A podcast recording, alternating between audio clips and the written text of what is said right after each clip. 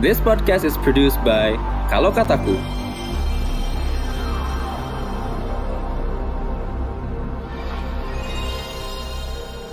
Halo, kedatangan temen nih kita. Wah. Ini uh, apa sudah ditemukan? Sudah ditemukan. Enggak, sekarang edisionalnya gua. Iya. Lo tuh ada apa sih sama A V gue? Kenapa, kenapa, kenapa? Ada, lu gak ada A V gitu? Yang ada gua ada A V cuman pas gua doang ya? Ka- ini ada pas Kang Randy. Kan dia oh, gak ada. Oh, datang, dia ada. Datang, tapi ada datang, dia ya teman-teman. Iya, iya, iya. Emang, uh, apa namanya? Uh, N U Muhammadiyah memang gitu? Enggak, enggak. Enggak, enggak. Jadi, setelah kemarin baru rilis lagi, dan gua officially Uh, ingin mengambil uh, alih jabatan juga uh, dalam iya. hal pembawa acara. Afif udah bawa acara belum? Belum, belum. belum. Oh iya, next, belum. next, next. Ntar nanti di ujung kita bikin polling ya, siapa yang bawa acara paling baik. Kan terakhir tuh yang pas Kora ya, Kora tuh yang bawa siapa? Faris ya? Eh enggak, lu juga ya? Faris. Faris tuh bawa yang mana? Faris Kora. Gua, Kora Faris bawa Kora ya? Yang kemarin, dua puluh lima dua puluh enam. Ya, berarti, oh iya. Berarti dua puluh lima dua puluh enam sekarang dua puluh tujuh eh dua puluh delapan udah. Sekarang dua puluh delapan. Yeah. Ya sama sisanya ntar lu pada bisa nilai lah. Ini dua puluh tujuh kan? Enggak, ini dua puluh delapan. dua puluh delapan. dua puluh tujuh yang Indonesia darurat. Eh apa Indonesia, Indonesia kuat. Indonesia Jakarta kuat. kuat. Oh iya. Iya. Itu gua. Oke, langsung aja. Kita jadi hari ini mau membahas seperti biasa bahasan yang warnanya kalau tidak ada gue sebenarnya tidak dibawa. Hmm. Iya. Iya dong. Padahal. Kan iya dong. Ini, ya. Peneliti kita ini. Oh, aduh. Jadi uh, bau-baunya sudah terdengar ya. Uh, langsung aja. Sebenarnya gue mau narik dari uh, fenomena yang cukup menarik ya. Terutama terkaitnya sama Pilpres kemarin gitu ya. Dijelasin dulu, ntar orang nge-close duluan. Iya. Wajib Pilpres lagi, tidak berproses di podcast. Kan udah saya kan udah dibilangin bahwa topiknya akan berkaitan dengan uh, warna saya. Warna oke. Okay. Warnanya sains dan teknologi lah ya. Ini eh, baru kali ini kita bahasannya bener-bener Hah? ilmuwan kita ya. Iya. Apa pun uh, sains kan gua sih iya, lebih iya. lebih ke agak-agag sains gitu. Memang kan? Sudah agak dilupakan Faris ini ilmuannya. Ya, pokoknya topiknya enggak enak kalau dikasih tahu di awal enggak sih? Ya, biar, kita cerita, tapi ya secara umum, cerita, cerita. secara umum sains dan teknologi. Ya, Oke. Okay. Ya. Nah, gue mau berangkat sebenarnya dari fenomena sih, yang terutama awalnya ada di Indonesia. Mungkin Bapak Faris sudah mengumpulkan fenomenanya? Ya kan, uh, seperti kita ketahui salah satu apa ya pemicu gitu ya bahasan yang ramai antara uh, pihak yang terpolarisasi ini kan adalah masalah quickon kemarin ya. Ya. Seperti yang kita tahu kan sebetulnya uh, apa ada beberapa lembaga survei sebetulnya yang udah diverifikasi ya. Okay. Jadi maksudnya uh, hasil penelitian mereka atau di sini kita bicara quickon itu sudah pasti harusnya bisa dijadikan landasan gitu ya. Walaupun mungkin ternyata kan bagi yang uh, percaya. Ya bagi yang percaya, bagi, bagi yang, yang percaya. Dijadikan acuan. Bisa di, ya, dijadikan. Acuan. Oh ya acuan ya bahasanya lebih ke acuan. Mantap, mantap. Dan memang pada hasil akhir kan kalau misalnya uh, gue ambil contoh kayak kawal pemilu dot com ya kalau nggak salah itu bedanya Betul hanya nol, oh, D R G.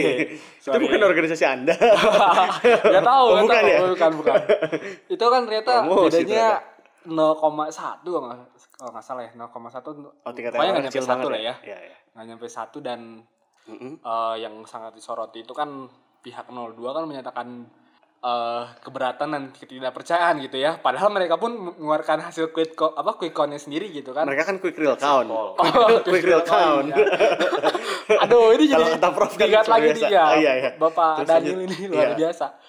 Uh, apa tidak tidak dipercaya gitu kan dan setelah itu kan yang muncul uh, selain memang diserang balik oleh pihak nol satu juga maksudnya be- be- uh, beberapa peneliti pun jadinya kok bisa-bisanya uh, hmm. pihak nol dua ini gitu ya maksudnya juga mereka punya uh, punya beberapa ahli sains gitu ya hmm. tidak tidak mempercayai katanya uh, hasil quick count yang dilakukan lembaga survei lainnya gitu ya, mereka menganggap oh ini tidak bisa dia, dijadikan acuan gitu kan uh, kita lihat aja nanti nih uh, hasil akhirnya di dua puluh dua Mei seperti apa tapi kan no. oh iya ya tidak banyak berbeda gitu jadi ini suatu apa ya yang jadi bahayanya itu adalah Uh, pengikutnya ini kan yang maksudnya uh, atau orang-orang lain juga yang tidak sepenuhnya paham dengan uh, metodologi metodologi suatu penelitian jadinya uh, semakin kesini jadi apa ya, terbawa arusnya gitu. Ada berarti, analogi yang bagus tuh, kalau banteng sama banteng berantem, yang rusak rumput. Oh iya. Nah, atau yang kalau apa gajah sama gajah bertarung, yang meninggal kancil. Ah iya. Iya iya iya. Jadi korbannya adalah rakyat kecil. Cuma tadi menarik, berarti yang lo sorot adalah tentang metodologi kan, berarti ada. Iya, kemarin ada... Di, dipertanyakan kan gitu. Termasuk jadi sangkut pautnya ke K P U gitu yang tidak tidak mengadakan quickon sebenarnya kan, maksudnya kan mereka menghitung hasil akhir kan. Jadi ya, merembetnya ke sana kan, dipertanyakan ini uh, K P U juga gimana kan sistem dia uh, apa? Nanti menghitung suaranya dari masalah C satu, terus kan kemarin sampai situng kan akhirnya yang uh, merembet. Dan ya walaupun di satu sisi bagusnya adalah jadi terlihat kan, oh ternyata emang ada beberapa miss-nya juga kan, yeah, secara teknikal. Tapi masalahnya mempertanyakan metodologi, metodologi ini jadi apa ya, jadi agak bahaya aja gitu, apalagi masih sudah berjalan gitu. Hmm, lo melihat gimana? Ini sebagai orang yang membawa ketidakpercayaan akan sains gitu ya?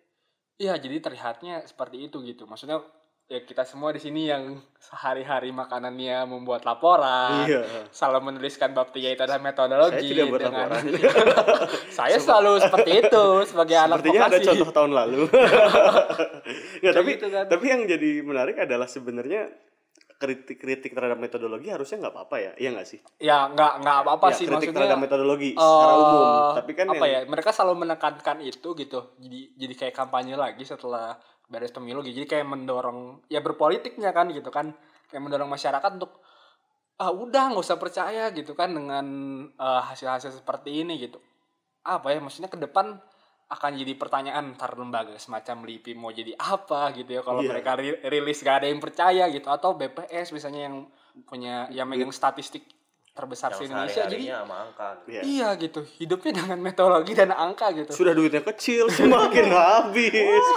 Itu aduh, hidup seorang peneliti itu kan ya luar biasa, survive-nya kan gila-gilaan gitu ya. Oke okay, oke. Okay, okay. Kayak mereka kalau nggak punya hasil apa yang bisa dibanggakan gitu kan. Ya memang jadi, kerjanya menghasilkan karya iya, kan, dalam gitu, bentuk sains. Kasihan. Tapi gitu. Tadi kalau dari udah singgung dikit berarti uh, big frame uh, big jangan frame ya, nanti mirip sama bahasan akhir ya.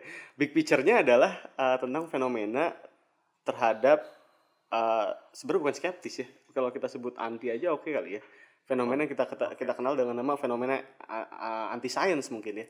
Jadi merujuk ke sana sih. Jadi merujuknya ke sana ya. ya. T- jadi tidak hanya mengkritik. Ya kalau mengkritik kan ya oke okay lah gitu. Kalau ya, anti itu kan kayak karena dasar no no no ya, langsung kayak dijejelin dikit nggak mau gitu. Dasar sains kan harus bisa dipertanyakan kan, yang membedakan dengan hal goib adalah ya kalau hal goib kan tidak bisa dipertanyakan, kalau sains tidak bisa dipertanyakan. Tapi ini jadi problem karena mereka mau tidak mempertanyakan dengan metodologi, dan itu menjadi ya jadi jadi main kayak percaya-percayaan aja gitu kan, itu jadi hmm. susah juga. Nah tapi kalau misalnya oke okay, itu kita ambil contoh sekilas terkait dengan uh, Pilpres. Di luar negeri atau di dunia fenomena globalnya ada juga nggak sih kalau yang kayak gitu? Karena anti sains ini. Iya, karena biasa kan kayak waktu dulu yeah, bahwa harusnya tuh kita bisa lihat fenomena luar negeri untuk bisa menyelesaikan masalah yang ada di dalam negeri gitu. Sebenarnya belakangan tuh lagi panas juga sih di Amerika Serikat.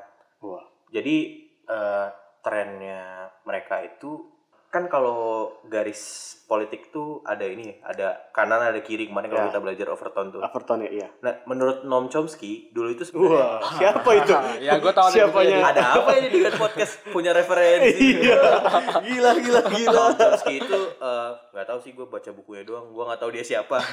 Tapi menurut dia sebenarnya kita itu ada di kiri, nggak ada yang berada di kanan. Yang bedanya adalah kita tuh siapa? Kita semua. Masa? Kita semua tuh oh, iya, berada di kiri, nggak ada yang berada di penduduk kanan. Dunia, betul. Penduduk iya, petamburan juga tuh. Bedanya adalah jarak kita antara garis normal. Ada oh, yang iya, sangat kiri dan oh, ada okay, yang agak ke kiri. Iya. Nah sekarang geraknya itu udah mulai menengah lagi nih. Hmm. Dan percepatan pergeseran ke arah kanan ini Seben. tidak berimbang ke pendekatan dari yang kiri mengarah ke tengah gitu. Oh, iya, jadi iya, si konservatif ini tumbuhnya eksponensial. Sementara yang yang sebagai gambaran ya, dua ribu delapan nah, dari semua parlemen yang Republikan itu hmm. itu dua per tiga orang mengatakan mereka percaya akan teori evolusi. Oke. Okay. Itu okay, Republikan ya, okay, yang konservatif. Oke. Okay. Balik lagi ke dua ribu dua belas Obama kepilih kedua. Sisanya tinggal sepertiga yang ngomong mereka percaya sama akan teori evolusi Darwin. Dari Republikan. Dari Republikan. Di dua ribu enam belas enam belas. enam belas. Yang percaya hanya satu dari tujuh belas orang anggota parlemen. semakin ya, dan dia juga ngomong, "Iya, saya percaya teori evolusi. Tapi kalau kita dituntut untuk mengajarkan teori evolusi ke anak-anak, saya nggak setuju." Jadi kalau kita lihat garis besarnya itu nol yang percaya teori evolusi. Iya, iya. Nah, basic science itu lagi mengalami gelombang hmm. sebesar itu. Iya, iya. Bahkan semenjak Donald Trump naik, yep. ya kita tahulah konflik dua tahun lalu kayak Paris Agreement kocak-kacir. Iya, iya, iya. Ada yang bahkan sekarang Amerika udah pakai coal lagi, udah pakai batu bara lagi. Udah, udah mulai, udah mulai. Semuanya udah diangkat ban akan batu bara dan tidak peduli lagi akan uh, kesehatan lingkungan, kemaslahatan ya. Umat. Donald Trump memang tidak peduli kan. Iya, betul. Ya. Jadi ya kalau ditarik garis besarnya itu. Tapi ya gerak awal itu emang dari evolusi sih. Awal mulanya dari awal sana. Awal mula ya? Bukan awal mula, titik pembedanya si anti science ini terlihat akan orang yang percaya evolusi atau enggak. Karena itu kan dasar banget ya. Ya, ya, ya, ya. Kalau di Indonesia juga iya itu haram sih sebenarnya. Iya teori gimana nggak tahu sih kalau di Indonesia gimana. Sempat ada pembahasan nggak kalau oke okay, kalau misalnya kita tarik tentang uh, teori evolusi nggak sebenarnya tadi gue cukup tergelitik sama bahasanya Dani uh, percaya gitu jadi hmm. pada akhirnya kadang sains ini bukan sesuatu yang dia, iya. didasarkan pada hasil data dan fakta tapi lebih ke arah lo mau percaya apa enggak gitu. Bahkan kan media nggak tahu sih coveragenya media Amerika bilang kalau ya sebenarnya tuh mereka meyakini teori evolusi Darwin itu ada baik eh, yang Charles ataupun yang Erasmus yang atasnya ya. Kakeknya Charles. Charles. Mereka meyakini itu benar tapi karena suatu hal mereka nggak bisa ngungkapin ke eh, partisannya Republikan kalau mereka teori itu eksis gitu. Nah, ya. Nah, hal-hal itu sebenarnya itu sepertinya yang tidak mempan otak, enggak ya? Dalam memahami iya, enggak nih. Enggak. Tapi emang, emang, emang membingungkan enggak sih maksudnya teori Darwin tuh? Gua S- pas belajar pas belajar biologi tuh kan, kan banyak ya teori manusia nah, tuh. Iya, iya. Jadi pas kalau dari tuh kayak kayak emang iya kita bener dari monyet gitu dari dia gitu kan dari monyet sih. Bahkan kalau teori si Erasmusnya itu kehidupan itu berawal dari sebuah benang, Pak. Iya. Benang eh, itu yang disebut, ya benang itu yang disebut awal yeah. gitu. Nanti ada yang yang, yang kalau Supurba itu dari Richard Dawkins eh dari, uh, Charles Darwin. Enggak, itu dari Charles. Ah, Charles kan kalau yang Sup ya. Ya, ya uh, nah, eh ambil dari yang evolusi deh contohnya. Nah, kan boleh boleh. Gimana gimana? Mereka ngebentrokin antara jadi kalau di Amerika ya, gue nggak berani bahas ke Indonesia nih karena ada agamanya, tapi mungkin akan disinggung sedikit. Karena tadi bawa Faris. Kalau di Amerika oh. mereka yang kelompok yang tidak percaya teori evolusi ini percaya kalau e, manusia, hewan, tumbuhan itu hadir ke muka bumi ini dalam bentuk final sesungguhnya gitu. Ah, tidak ya. Ada edisi revisi. Ya. Kan kalau kita langsung belajar edisi terbaik, edisi terbaik. Ya, kalau manusia jadinya kayak lu sekarang. Oke. Okay. E, ya gitu-gitu pokoknya langsung ya Homo sapiens ya. Uh, iya, benar. Ya, kan ya, langsung final product, ikan, final product bukan dari e, dinosaurus yang di bawah air dulu. Ya. Mereka nggak dari situ geraknya, tapi mereka percaya final product, final version itu adalah the first version yang pernah ada, ya memang ya. Kayak gitu sampai sekarang. Di origin, di origin. Iya, di origin. Hmm. Nah, terus, uh, ya lawannya ya jelas teori Charles Darwin gitu. Sementara kalau di Indonesia, mulai ada sedikit kemajuan. Apa tuh? Mengutip ayat.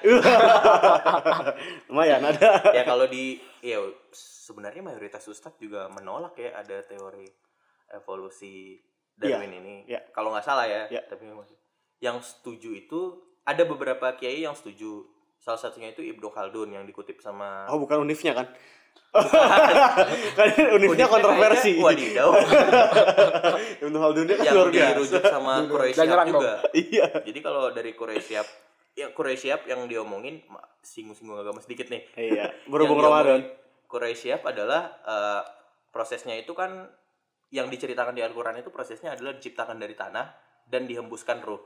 Ya. Nah, sesaat setelah diciptakan dari tanah dan sesaat sebelum di, dihembuskan ruh ini kan ada banyak proses di situ. Ya. Proses itu nggak diceritain sama Al-Quran. Ya. Jadi kalau kata Quraish Shihab, boleh kalian menolak teori evolusi, yep. tapi jangan berlandaskan agama. Tolaklah teori evolusi berdasarkan dengan teori ilmu pengetahuan juga. Hmm. Atau boleh menerima teori evolusi, tapi jangan berdasarkan agama. Terimalah sebagai ilmu pengetahuan juga. Jadi kalau kata Quraish Shihab sekuler sekali. Iya. Jadi kata orang-orang. Iya terus. Itu balasan dari framing yang membenturkan antara agama dan si politik ini tadi sih. Gitu. Ya. Karena kan seakan-akan banyak kan hal yang kayak gitu. Kalau di Indonesia misalnya mau lo tarik lagi kita, vaksin. Ya, kita mungkin bisa contoh bawa ke vaksin kan. Iya. Kayak berapa kemarin rame banget gitu kan. Menyatakan bahwa sepertinya ada kandungan uh, gelat, gelatin dari gelatin. si vaksin tersebut. Gelatin. Sehingga oh. dari sana banyak orang mengkonsumsi. Bahkan sampai menggunakan salah satu dalil yang menyatakan bahwa uh, haram darahnya penggunaan yang mengandung sesuatu yang haram, karena segala sesuatu yang tercampur terhadap ya, benda yang haram dari bagian apapun ya, kan jadi mirip kayak babi saus kurma kan. Kasusnya gitu kalau mulai dicontoh ke sana. Walaupun juga sebenarnya balik lagi di sini ada juga uh, kelompok-kelompok ulama yang memberikan pandangannya gitu terhadap uh, fenomena ini. Kalau di fenomena ini waktu kemarin dijelaskan ada dalil hukum fikih terutama dalam memahami hadis. Ada namanya istihlah, ada namanya istiklak, sama terakhir keadaan darurat. Cuman uh, inti salah satunya adalah yang dinyatakan bahwa itu ada tiga dalil. Terserah mau pakai yang mana. Cuman kalau misalnya dalil yang kedua yang istiklak itu dinyatakan bahwa apabila sesuatu yang haram tercampur dengan sesuatu yang tidak haram, dan sesuatu yang tidak haram itu jumlah porsinya jauh lebih banyak, banyak dari, si, sesuatu dari sesuatu yang tidak haram tersebut, dan itu menghilangkan sifat dari keharaman tersebut. Hmm. Ha, sif, harus ada di sana ya. Yeah. Kalau tidak menghilangkan sifat keharaman maka tidak boleh dikonsumsi, tapi ini uh, apa namanya menghilangkan sifat keharaman tersebut, maka di situ boleh digunakan. Kayak gitu. Berarti selama alkohol kurang dari empat puluh lima persen boleh dong. Kenapa empat puluh lima persen ya? Kenapa empat puluh lima persen? Belum mayoritas. Iya. Kalau lima puluh persen sudah imbang. Bukan mayoritas, hilang sifatnya, memabukkannya. Itu juga bahasan rame kan, iya enggak? Terakhir kalau mau pakai dalil juga dalil tentang darurat, bahwa hmm. kalau misalnya enggak dikonsumsi, karena kan jadi problem ya buat orang yang enggak menggunakan vaksin. Ya. Di lingkungan kayak ya, ya mungkin kalau satu dua orang yang nggak pakai ya nggak masalah, karena berarti lingkungan secara umum masih resisten. Hmm. Tapi kalau yang pakainya lebih banyak, eh yang nggak pakainya lebih banyak kan akan jadi problem. Ya benar. Barulah muncul penyakit-penyakit tersebut kan, kadang itu hal-hal yang nggak diketahui sama masyarakat kan. Tapi ya ini salah satu fenomena juga yang membentrokkan antara uh, agama dan sains tadi ya, ya. Uh, dalam hal ini atau dalam hal ini mungkin pemikiran lah ya. Gitu. Emang kalau ditarik kayaknya di seluruh dunia sih fenomena naiknya konservatif ini agak gokil sih. Sampai ya. Chris Rock tuh pernah bikin jokes kalau kita nggak nggak akan pernah ngelihat orang pintar yang membaktikan dirinya kepada agama gitu. Orang-orang yang kita lihat menolong Tuhan itu adalah orang-orang yang dua minggu lalu itu kerja di Walmart, kerja di mana gitu. Jadi nggak pernah lo ngelihat Stephen Hawking, yeah. Neil deGrasse Tyson itu menyebarkan brosur ketuhanan dan lain-lain, nggak akan pernah.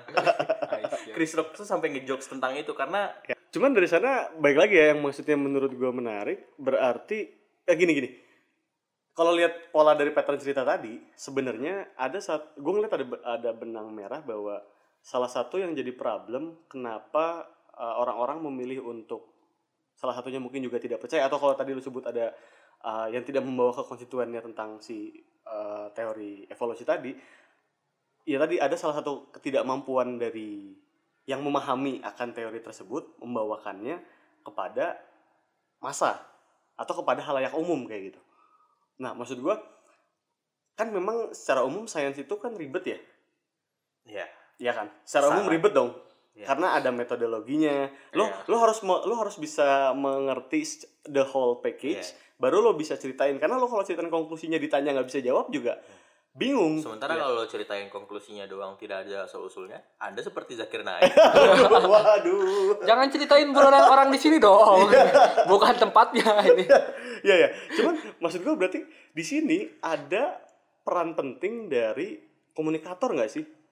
Komunikator. Komunikator uh, iya. dari siapapun lah, terserah itu komunikator yang, yang, yang dia menceritakannya iya, lebih, mau, lebih sederhana gitu. Iya, mau itu ahlinya, hmm. mau itu khalayak umum yang ingin menyebarkan, yeah. bahkan untuk orang-orang yang punya kepentingan, misalnya politikus gitu misalnya, dia membawa kebijakan basisnya sains, mau nggak mau dia harus punya komunikasi politik yang atau komunikasi spokesperson, spokesperson yang baik dan mengerti akan hal itu nggak sih kalau menurut kalian? Sebenarnya keperluan membuat orang mengerti dan mengerti itu kan beda ya. Maksudnya lo punya dosen yang ngerti akan suatu bidang, tapi yeah. untuk dia ngajarin ke lo dengan jelas dan membuat lo mengerti beda dong. Iya, yeah. yeah. kemampuan yang lain, yeah. skills yang lain. Yes. Makanya ya sangat dibutuhkan sih si penyambung lidah ini. Apalagi buat ya kita masih jauh sih dari uh, negara yang berbe- membentuk keputusan berbasis uh, sains yeah. dan lain-lain. Tapi ya kalau karena sains adalah sihir. Iya. Oh. Sihir apa kemarin? Sihir science, sihir science. Oh, sihir science. Sihir science. Ini adalah sihir science. Tapi kalau misalnya arah geraknya ke sana gitu, kita ingin uh, gerak bangsa semakin progresif, ya harusnya mulai mulai dibentuk tuh parlemennya. Tidak apa-apa tidak mengerti akan itu, tapi mereka paham yeah. ini tentang apa dan akan mau dibawa kemana gitu.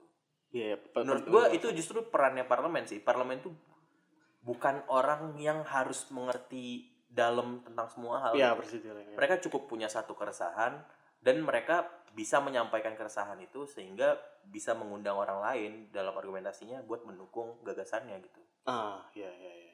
Ini jadi jadi jadi cukup menarik karena pada akhirnya sepertinya justru malah ini malah dimainkan oleh orang-orang yang kalau kita sebut sebagai anti science tadi, justru malah mereka melakukan hal itu nggak sih? Dalam artian yeah. komunikasi mereka dilakukan untuk uh, untuk membuat pendengarnya lebih mudah memahami, yeah. ya nggak sih?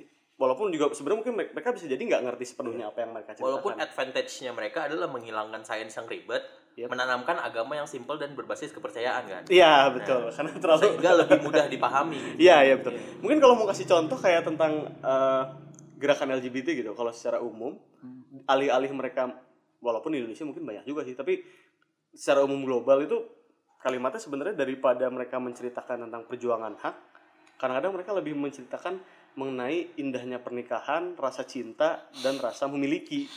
Ya, itu kayak permasalahan milenial saat ini. Iya, karena perjuangan hak kan juga ya secara kalau mau kita sebut secara umum kalau misalnya mereka eh, enggak ini mereka harus bergerak dari angle yang beda, Boy.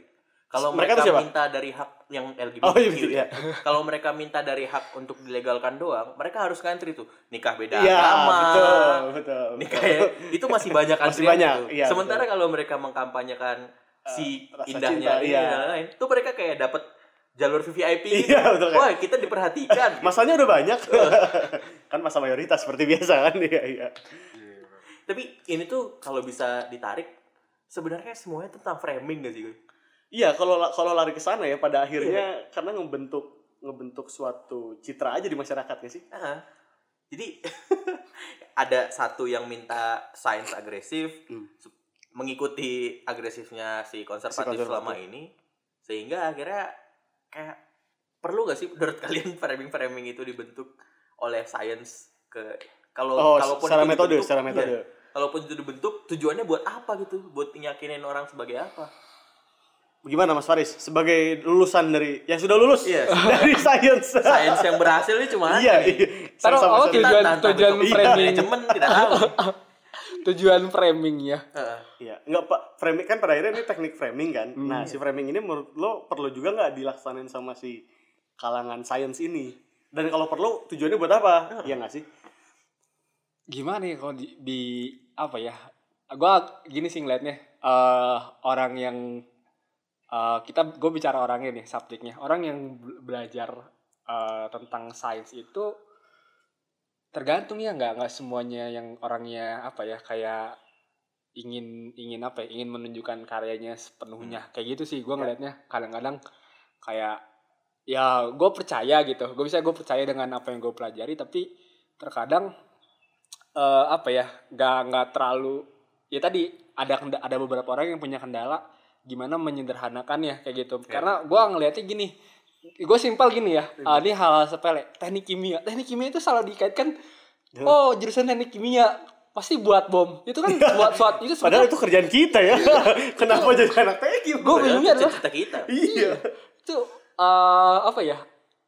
Pemikiran yang hadir di di, di masyarakat, masyarakat kita. Ya, ya. Karena memang apa ya?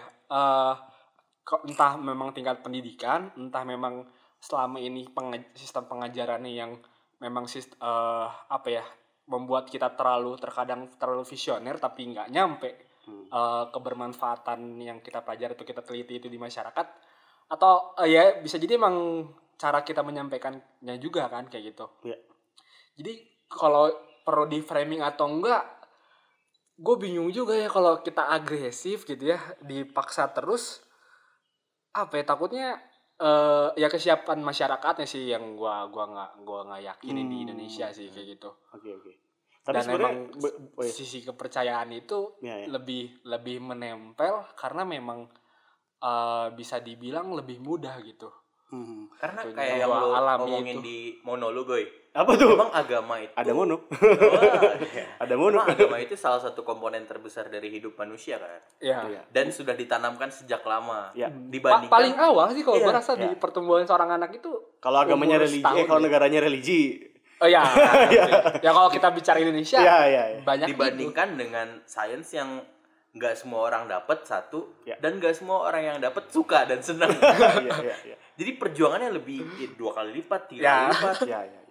Tapi sebenarnya kalau minjem, kan kita kalimatnya adalah framing. Justru sebenarnya framing itu memudah, karena salah satu syarat framing adalah lo harus punya komunikator yang baik atau spokesperson yang baik. Hmm. Maka sebenarnya dengan di framing itu lo ngebantu orang-orang memahami sains dengan lebih baik nggak sih? Karena kan kejar, kejarannya itu kan kalau dinyatakan hmm. tadi pertanyaan lo adalah perlu apa enggak, jadinya kalau misalnya perlu, perlunya adalah ya at least untuk memahami orang, eh agar membuat orang menjadi lebih paham akan sains aja, at least di titik itu dulu aja. Karena sekarang kayak tadi lu P R-nya aja dua kali lipat kan, dari awal nggak ditanamin itu. Tapi memang sains kan harusnya tidak bermain di ranah kepercayaan kan, harusnya ya. Iya. Ya, ya pakai bukti real gitu. Iya, gitu. Ada satu contoh yang di bawah itu ini sih, kalau lo sering ngelihat ke Books and Beyond dan lain-lain itu kan ada thousand things about psychology, ah, thousand things about gitu-gitu kan banyak ya. Yeah. Terus ini yang baru keluar juga ada uh, astrologi buat orang awam dari Neil deGrasse Tyson. Astronomi kali? Ast- astronomi apa astrologi gitu? Oh, Astro- bukan, bukan, bukan. Astrologi mah oh, ilmu perbintangan dong. Outer space. Enggak, bukan, bukan oh, astronomi, bukan astrologi. Lupa, pokoknya oh, iya, iya. Neil deGrasse Tyson ngeluarin buku buat orang awam yang gitu-gitu. Iya, yeah, iya, yeah, iya. Yeah. Kalau buku kita kan ada Physics for Dummy tuh. Iya. Nah, ada Quantum Physics for Babies juga ada. Oh iya ada. ada. Siapa nih? Bayi lu tuh diajarin pipis di toilet. Iya. Tidak usah Quantum Physics. Saya juga tidak mengerti. Iya, iya.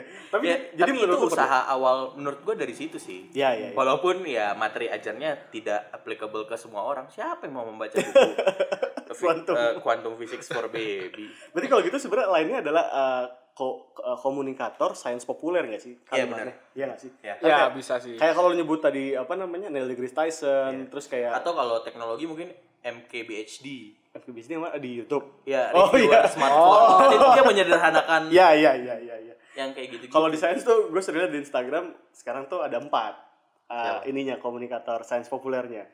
Neil deGrasse Tyson, Michio Kaku oh. yang dari Jepang, ya. uh, terus Brian Cox. Uh, dari University of Manchester.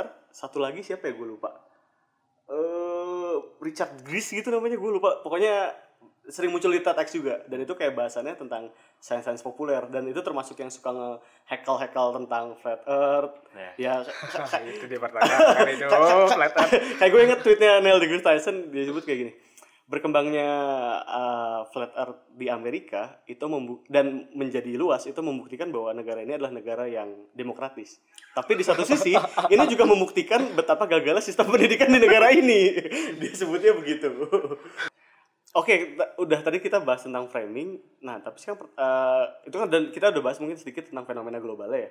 Nah, kalau misalnya framing sendiri di Indonesia ada contohnya nggak sih yang Eh, yang deket-deket agama dulu aja. Iya. Karena bahasan tentang itu. Uh, kalau kita bicara sejarahnya kemerdekaan Indonesia itu hmm? Islam gitu ya, uh, itu memang selalu mengiringi gitu. Kiai itu adalah uh, banyak kiai juga yang jadi pahlawan kan, tapi uh-huh. juga memang banyak sejarah cerita kita kan, uh, misalnya dulu apa sih namanya Masyumi ya kayak gitu ya yeah. orang-orang Masyumi, orang-orang Muhammadiyah yang juga ikut serta uh, memperjuangkan dari sisi diplomasi dan juga uh, sisi ya secara, perang secara langsung lah gitu ya dengan pihak penjajah waktu itu yeah. dan tapi selain agama Islam pun komu, uh, ada juga komunis ya gitu identitas komunis lain lah ya, yang identitas, identitas lain yang selalu diangkat dalam uh, apa ya fenomena perpolitikan Indonesia gitu hingga sampai pemilu kali ini pun masih ada yang diangkat. Ya. Nah, cuman yang pengen gue lihat eh yang pengen gue coba ceritakan adalah uh, di sejarah kita pun kita pun punya sejarah yang tidak baik terkait uh, pemberontakan di mana-mana. Uh. Khususnya setelah kemerdekaan uh. kan. Uh. Yang selama ini kita selalu Uh, terngiang-ngiang itu kan adalah uh, tentang pemberontakan P K I yang dianggapnya paling besar gitu. Yeah. Padahal kalau kita mau uh, apa ya, bukan jujur ya, objektif mungkin ya kita bicara objektif. Yeah. Kita pun punya sejarah yang tidak baik terkait uh, dulu adalah pemberontakan D I T I I Mm-hmm. Itu kan uh, hampir di, tapi banyaknya di, di Indonesia Timur kan sih, gue lupa. Eh, di Jawa, Timur. Jawa, ya, eh, Jawa, Jawa bagian gitu. Timur. So, eh Sulawesi ada nggak ya? Gue lupa. Tapi intinya ini salah Ramanya satu gerakan yang cukup cukup besar lah, bisa dibilang. Uh, kalau dulu bener menang gitu ya, yeah. ya mungkin negara kita nggak akan seperti ini hari ini gitu kan. Yeah. Uh, pengaruhnya bakal lebih besar ke sana gitu. Nggak, kita berarti menurut lo itu tuh salah satu bentuk framing, berhasilnya framing. Ini gue bisa mandang gimana Islam versus P K I nggak sih? Iya, terus gue baru bilang semakin dibentrokan. Iya. Dan cuma terus ya, terbentrok. Cuman kan begini, maksudnya kita tahu sejarah kita juga kan. Iya, bener-bener menyorot. Ya, sana, nyorotnya kan P K I. Gitu. Ya. Tapi juga kan kita nggak bisa mungkirin, kita juga punya sejarah tentang keislaman juga seperti itu. Ya, atau mungkin ya. Jangan keislaman biar nggak bentrok ya. Uh. Per, apa per, permesta P R R I, P R R I. Oh, P R R I, ya, P R R I ya. Juga ada ya. Pertentakannya kan ya. Cuman kalau kita secara uh, logika gitu, Islam itu kan adalah agama, suatu kepercayaan gitu ya. Yeah. Atau orang-orang menganggapnya sebagai landasan uh, kita dalam menentukan mana yang baik, mana yang salah. Yeah. Sedangkan komunis itu kan sebenarnya lebih ke ideologi politik, bukan sih? Maksudnya yeah. yes. lebih memandang uh, pemerintahan kita itu mau seperti apa. Kalau kita bicara komunis kan yang lebih uh, menyerahkan hampir sepenuhnya ke rakyat, bukan sih? Kalau nggak salah ya. Jadi komunis. Komunis yeah. itu kan kayak gitu. Jadi kan sebetulnya ya bisa aja gitu, ada orang yang P K I yang Islam oh. atau nah, kita nggak tahu ya. Gimana gimana bisa, bisa diulang? Ya nggak sih? Jadi menurut anda terus, mungkinkah seorang yang atau fun fact-nya, fun fact-nya iya, kan? Pre-ekonomi, sistem perekonomian yang digagas oleh komunisme itu ya. Paling dekatnya justru sama syariah pak? Ya setuju. Iya kan maksudnya ya, kita nggak tahu nih, ya, kita nggak tahu. Jadi kita karena mencurigai kan, ini wow, sebagai mind blowing. Kita mencurigai ini sebagai framing karena kita rasa seharusnya tidak ada bentrokan di antara kedua ini. Iya karena tidak nyambung agama melawan ideologi eh, gitu. Kalau mau bentrok boleh tapi sebenarnya bisa menyatu dan kenapa harus bentrok terus gitu kasarnya begitu. Iya jadi nggak ya bahasanya nggak apple to apple lah, agama lawan agama misalnya gitu tapi jangan yang kita Uh, menganggap ini sebagai perang gitu yeah. kan ideologi dengan ideologi. Jadi bisa ada muslim yang taat tapi yeah. juga berideologi komunisme yeah, gitu kalau, ya. Kalau memang menganggapnya itu baik ya ya itu kan nggak, kita nggak bisa tapi, apa mengarahkan yeah, sepenuhnya yeah. itu. Tapi kalau gitu sekarang pertanyaannya adalah kenapa sih framingnya terbentuk antara kedua kubu ini kalau kita mau melihat secara khusus di Indonesia ya. Pertanyaan gue selanjutnya adalah berarti framing ini harus ada yang memulai kan? Iya, kira-kira iya, di antara dua ini yang mulai siapa? Iya. Sejarah. Kalau lihat dari ya susah sih itu nanti jadi kayak ayam sama telur ya. Itu udah ada jawabannya. Iya. Makanya Anda baca buku Genom. Oh, bukan ayam sama telur. Iya. Secara umum orang enggak tahu kan? Secara umum. Nah, jadi Jadi siapa yang mau mulai? J- jangan siapa deh, terlalu agresif ntar. Udah deh nggak usah dibahas. Panji aja ngomong ini off air loh. Iya berani-berani. Berani-berani. Ini. Ya ini kan kita intinya cuma pengen buka pemikiran gitu. Ya. Ya kan apakah benar ada framing atau enggak kan kita nggak tahu nih. Hmm. Karena ada yang belum ada yang jawab mungkin ya. Kayaknya belum pernah ada yang menjawab ini. Ada tapi off air. Iya. Kita berani-berani aja bikin on air. Kita bicara peneliti sains gitu. Maksudnya secara keilmuan yang benar-benar gitu ya. Menariknya yeah. benar-benar yeah. secara metodologi gitu kan. Gak yeah. ada kan, belum ada gitu. Ya udah. Jadi hal yang membingungkan aja sih gitu. Memang siap, siap. Uh, menakutkan sih. Karena kita uh, udah ada di ta- ada di tahap dimana sebagian orang itu lebih percaya ideologi dibanding mereka mempercayai fakta gitu. Iya benar. Ada orang-orang yang lebih rela mengklaim, waduh, gue ngangkat nggak ya? Ada orang-orang yang rela mengklaim uh, dirinya mati syahid demi seseorang gitu, sementara mereka nggak mau ngelihat faktanya apa dan kayak gimana gitu. Ah, iya, matinya masuk Gerindra itu. Ya? Tapi ya udah, uh, cukup lah ya untuk bahasan kali ini. Mungkin kalau dari situ gue mungkin mau tutup dengan kalimat ini sih dalam artian uh, sihir itu sebenarnya adalah sains yang tertunda. Really? Kayak kayak, kayak kalau lu mau bilang tentang listrik hmm. ke orang ke zaman Majapahit, ah. dia lo akan dibilang lagi melakukan sihir. Wah, sihir. Iya kan? Iya, iya. Atau kayak lu mau ngejelasin pesawat ke orang-orang zaman Socrates, ya yeah. kayak lu bilang dibilang lagi banyak bersihir gitu. Tapi alangkah baiknya sebagai orang yang bergerak dengan akal pikirannya, maka setiap kebijakan yang kita ambil di masa kita saat ini ya diambil berdasarkan keputusan rasional yang berdasarkan yang sudah menjadi sains gitu. Masalah nanti jadi akan terpenuhi menjadi sihir itu akan terpenuhi menjadi sains atau tidak ya itu menjadi urusan belakangan. Tapi jangan pernah juga menutup kemungkinan-kemungkinan tadi. Bisa jadi memang sihir-sihir yang nantinya akan menjadi sains. Jadi memang uh, pernyataan di dari B P N itu adalah pernyataan futuristik, visioner, dan luar biasa. Terima Salut. kasih dan wassalamualaikum warahmatullahi wabarakatuh. Futuristik anjir. Cukup lah ya.